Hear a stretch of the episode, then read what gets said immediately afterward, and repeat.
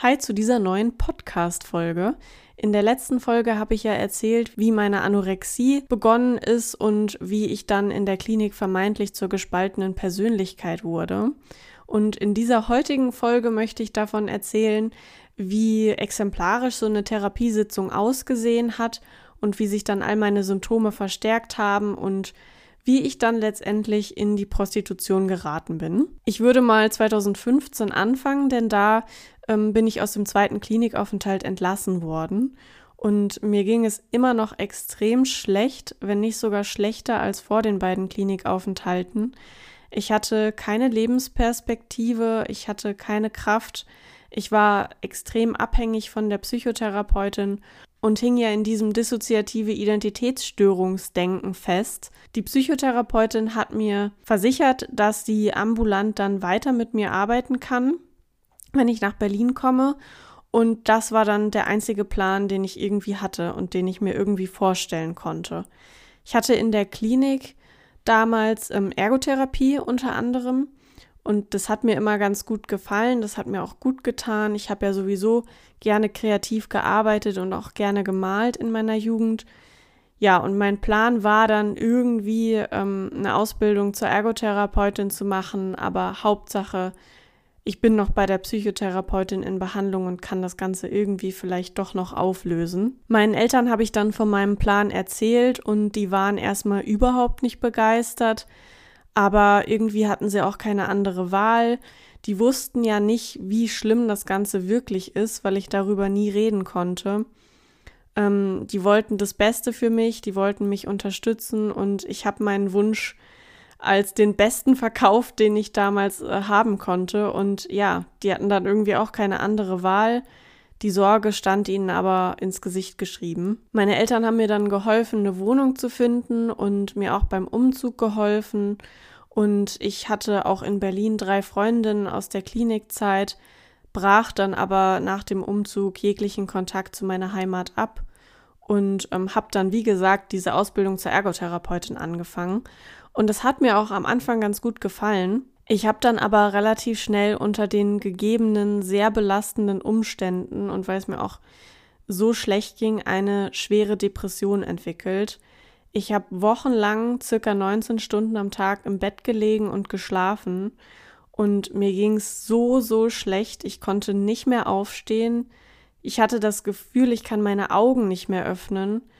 Ich hatte das Gefühl, es liegt ein tonnenschwerer Felsbrocken auf meiner Brust und ich kann nicht mehr atmen.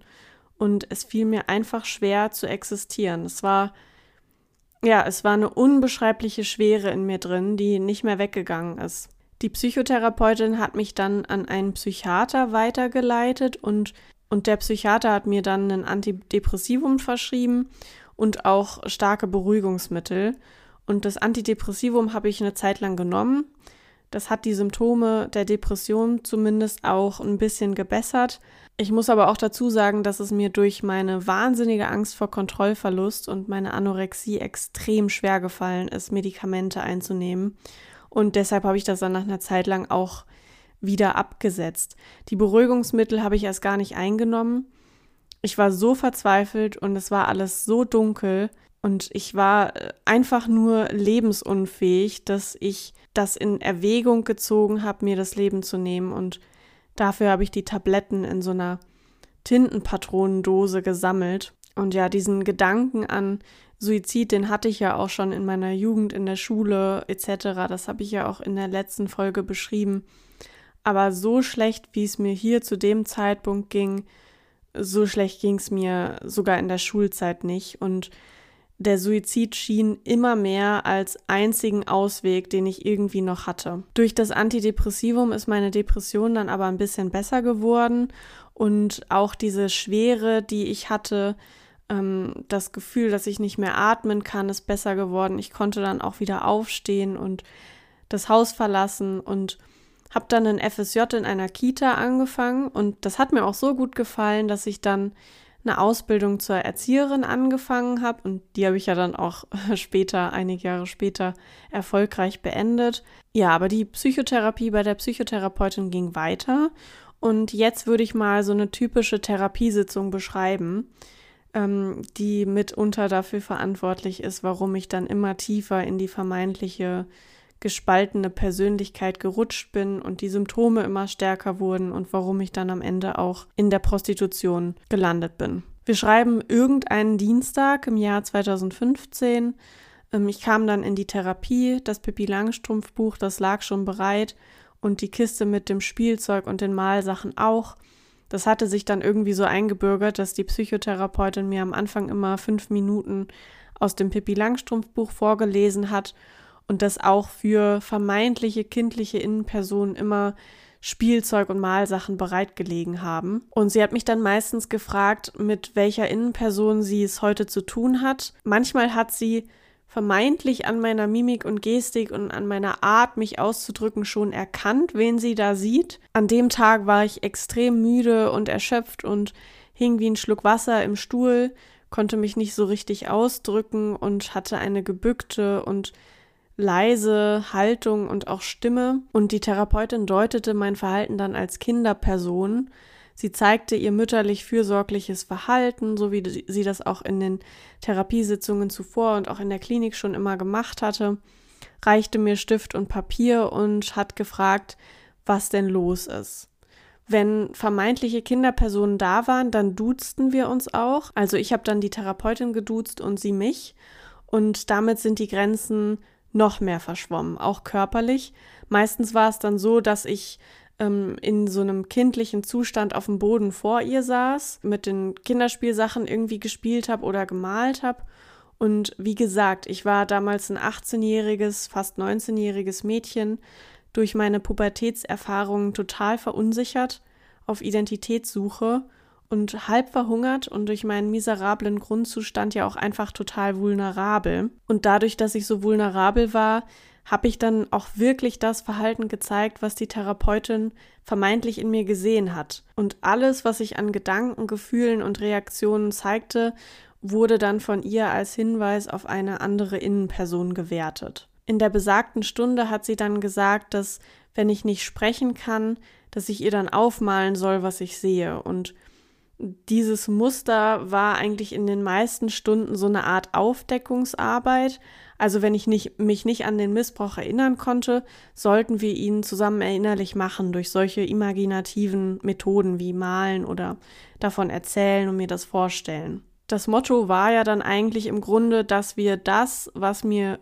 passiert ist, was ich aber nicht erinnere, dann erinnere und dass wir so viele Innenpersonen wie möglich kennenlernen und dass die Innenpersonen auch untereinander voneinander erfahren. Und das ist ja meistens so der Ansatz ähm, in der Literatur, den man bei Menschen, die wirklich eine dissoziative Identitätsstörung haben, auch verfolgt. Also, dass man versucht, ähm, die Innenpersonen miteinander zu verbinden, dass sie miteinander kommunizieren können ähm, und Kontakt zueinander kriegen. Ich habe dann in der Stunde wirklich gemalt wie ein Kleinkind. Ich habe auch gesprochen wie ein Kleinkind. Also meine Sprache war ganz verwaschen ähm, habe grammatikalische Fehler gemacht und ja, man kann sich das vorstellen wie so ein Kindergartenkind ähm, im Alter von drei Jahren vielleicht, das ähm, ja spricht wie ein Kind und das ist heute noch, wenn ich darüber rede, extrem beängstigend, dass meine Psyche diese Symptome entwickelt hat im Rahmen dieser ähm, Behandlung. In der besagten Therapiestunde habe ich dann mit roten und schwarzen Farben in ganz düsterem äh, Kontext Figuren gemalt, männliche Figuren mit schwarzen Umhängen und in der Mitte ein kleines Kind, ähm, das von diesen Männern missbraucht wird. Und diese Bilder sind extrem entsetzlich, wenn ich mir die heute anschaue. Ich habe davon noch einige. Dann läuft es mir eiskalt den Rücken runter, dass meine Psyche in der Lage war, solche Missbrauchsszenen zu entwickeln, obwohl mir dieser extreme rituelle Missbrauch und diese Opferszenen nie wirklich widerfahren sind. In der besagten Therapiestunde habe ich der Therapeutin dann gesagt, dass ich mich fühle wie ein kleiner Säugling, der nicht mehr alleine leben kann. Und dieses Gefühl, das war ja aus fachlicher Sicht, zumindest das, was ich heute darüber weiß, eigentlich dieser regressive kindliche Ich-Zustand, den die Psychotherapeutin ja selbst durch ihr Ausagieren der mütterlichen Gegenübertragung ausgelöst hatte. Sie deutete den Zustand aber als kindliche Innenperson und nicht als das, was es eigentlich war. Und so hat sie dann gesagt, dass wir zusammen in mein Elternhaus gehen und dass ich mir alles so vorstellen soll, wie ich es sehe und dass ich ihr das erzählen soll und dass wir gemeinsam mich als kleinen Säugling jetzt da rausholen und dass ich in Sicherheit bin. Und ich stammelte dann wirklich furchtbare Missbrauchsszenen in dieser kindlich verwaschenen Sprache vor mich hin, hab vor ihr gehockt, vor ihrem Therapiestuhl und habe ihr erzählt, wie viele Männer um mich rumstehen und Kleinkinder misshandeln und gleichzeitig habe ich aber gedacht, was erzählst du hier eigentlich, Leonie? Das ist dir doch nie passiert. Was ist jetzt eigentlich los mit dir? Ich war die ganze Zeit so hin und her gerissen zwischen diesen zwei Welten, zwischen der einen Welt, die durch die Therapie induziert worden ist, dass ich angeblich schweren Missbrauch erfahren habe, mich nur nicht daran erinnern könnte, weil dissoziative Identitätsstörungen bedeutet, dass die unterschiedlichen Innenpersonen zum Teil nicht wissen, was sie erlebt haben, damit sie eben dieses Grauen überleben konnten. Und Deshalb war ich so verunsichert, weil ich dachte, na ja, vielleicht habe ich es ja doch erfahren, vielleicht habe ich es doch so erlebt. Die Psychotherapeutin muss doch recht haben, sie hat das studiert ähm, vielleicht irre ich mich. Andererseits wusste ich aber ja die ganze Zeit eigentlich in mir drin, dass ich keine unterschiedlichen Innenpersonen habe und dass ich nie derartigen Missbrauch erfahren habe und dass das alles kommt, weil die Psychotherapeutin das von mir denkt und mich so und mich so mit Suggestionen und Imaginationsübungen dazu gebracht hat, dass ich diese Symptome entwickle. Und ich habe dann in der besagten Therapiesitzung angefangen zu weinen, aus Verzweiflung.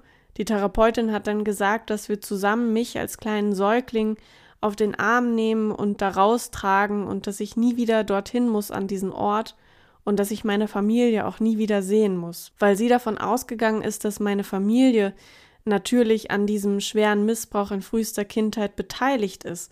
Sie dachte, dass ich durch meine Familie rituell missbraucht worden bin und genau das hat in der Zeit mein ganzes Familienverhältnis noch mehr zerrüttet, als es eh durch meine Essstörung schon gewesen ist. Mein Vater hatte zum Beispiel, als ich noch da in der Klinik war, eine Entbindung von der Schweigepflicht mit in die Klinik gebracht und das hat er gemacht, weil er besorgt war. Er wusste nicht, was mit mir passiert.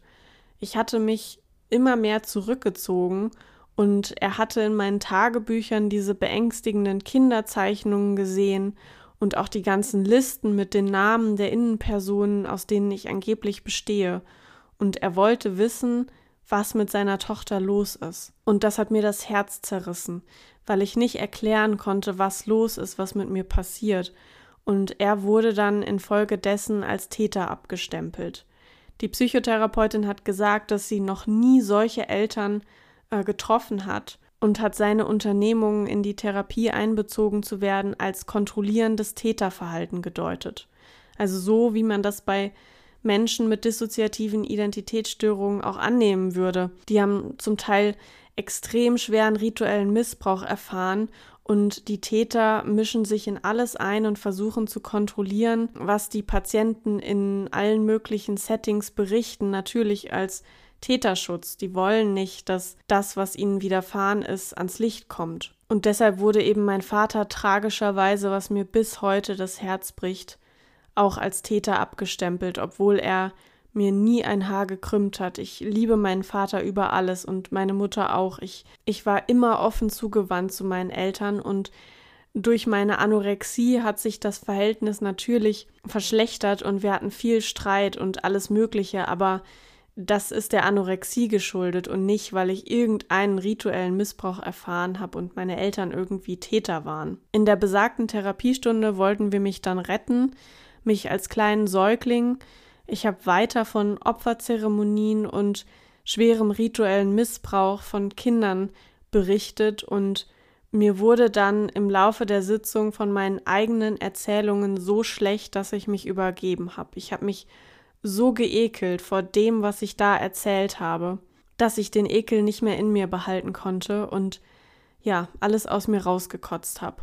Und so oder so ähnlich sind dann ganz viele verschiedene Therapiesitzungen ins Land gezogen Und ich habe immer mehr von rituellem Missbrauch erzählt, von Opferzeremonien, von schrecklichsten Erfahrungen, die mir eigentlich so nie widerfahren sind.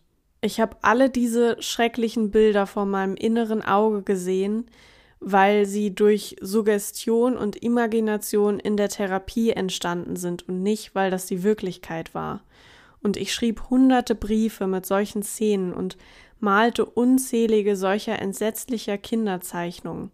Und diese ganze exzessive Aufdeckungsarbeit in den einzelnen Therapiestunden führte dann dazu, dass ich die wirkliche Welt für unwirklich gehalten habe und, und die ganze Zeit nur noch depersonalisiert und derealisiert habe. Ähm, das heißt, ich habe mich gefühlt wie, ein, wie im Traum. Ich habe mich gefühlt, als würde ich gerade aufwachen und nicht mehr richtig greifen können, was eigentlich in der Nacht passiert ist. So habe ich mich die ganze Zeit gefühlt. Es war ein dauerhafter Trance-Zustand zwischen Unwirklichkeit und Wirklichkeit. Ich habe dann auch angefangen, meine eigenen emotionalen Zustände als verschiedene Innenpersonen zu deuten und habe das ganze Denken dieses Krankheitsbildes übernommen, das mir da in der Therapie auferlegt worden ist. Und ich sollte mir dann eine Art Innenwelt erschaffen.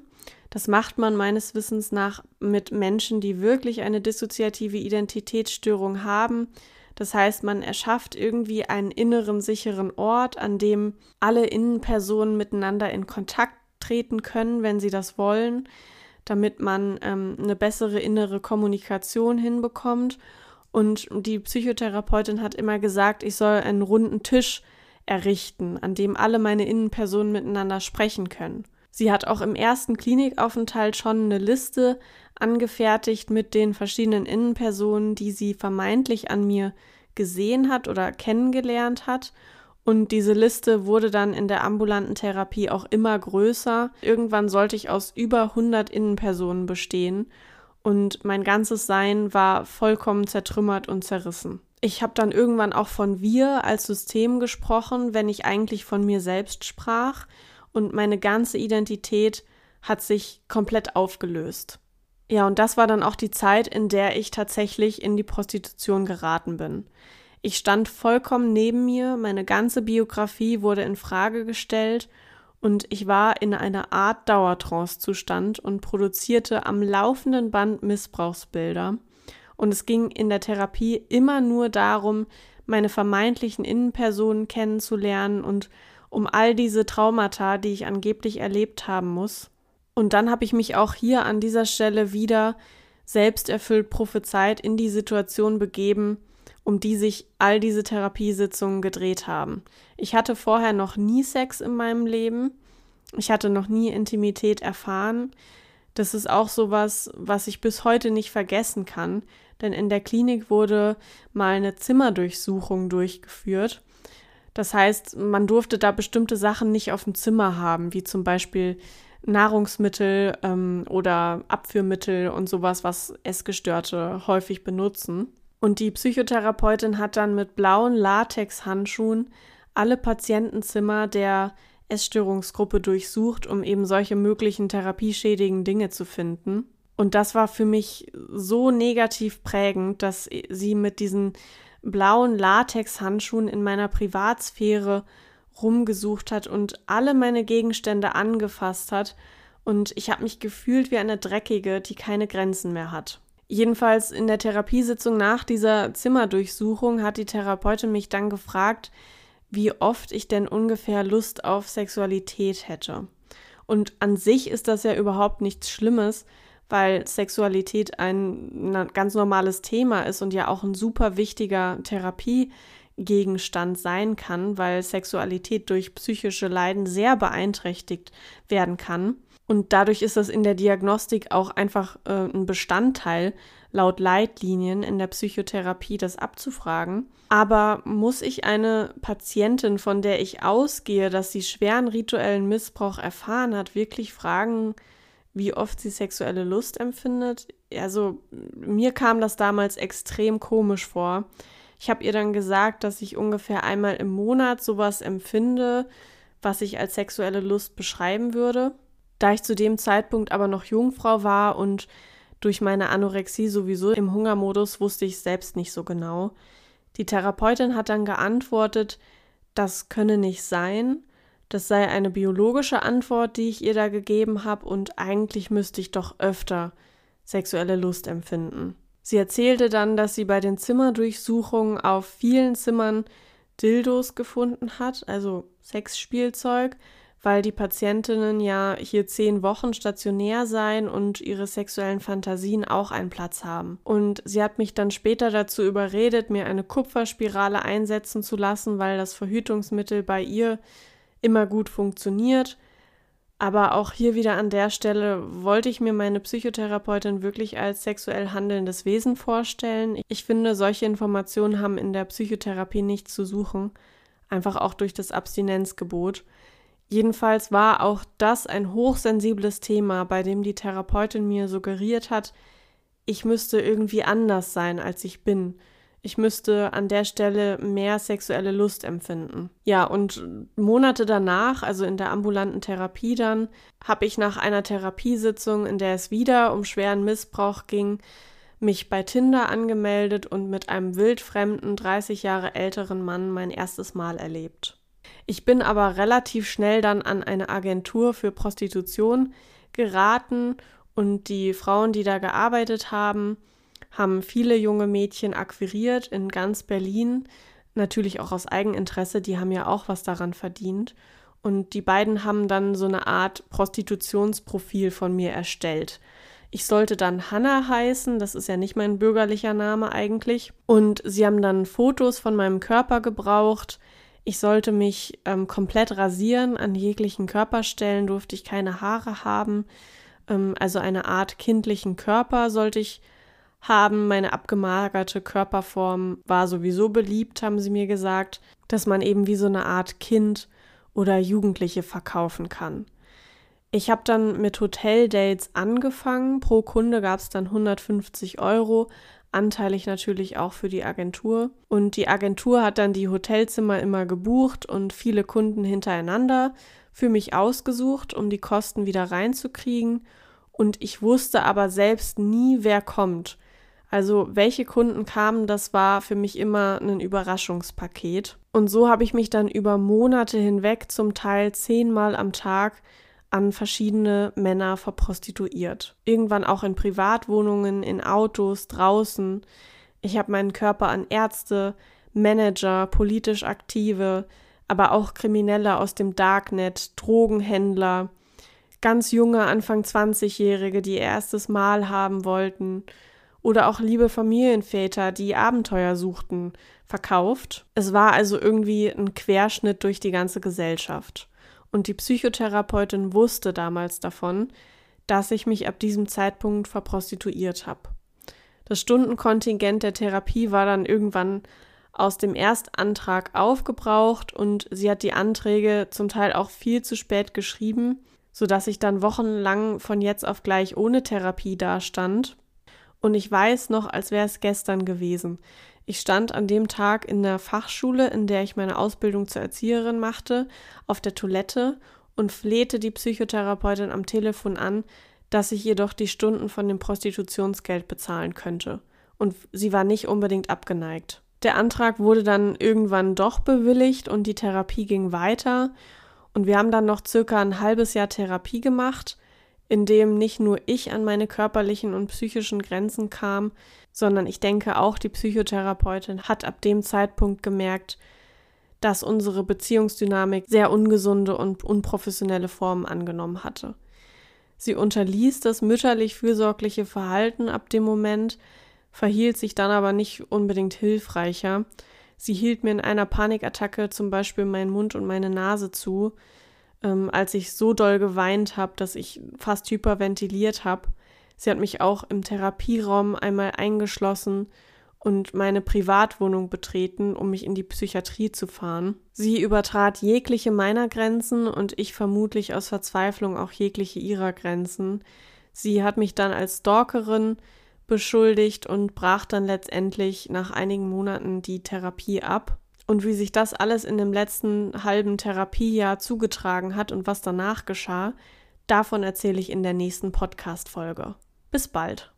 Und jetzt noch ein kleiner Abspann. Ich würde mich natürlich riesig über ein paar Sterne auf Spotify freuen oder ein Like auf Instagram, TikTok oder YouTube und natürlich ein Abo, wenn dir die Folge gefallen hat. Wenn du Wünsche, Fragen oder Kritik hast, dann schreib mir sehr gerne.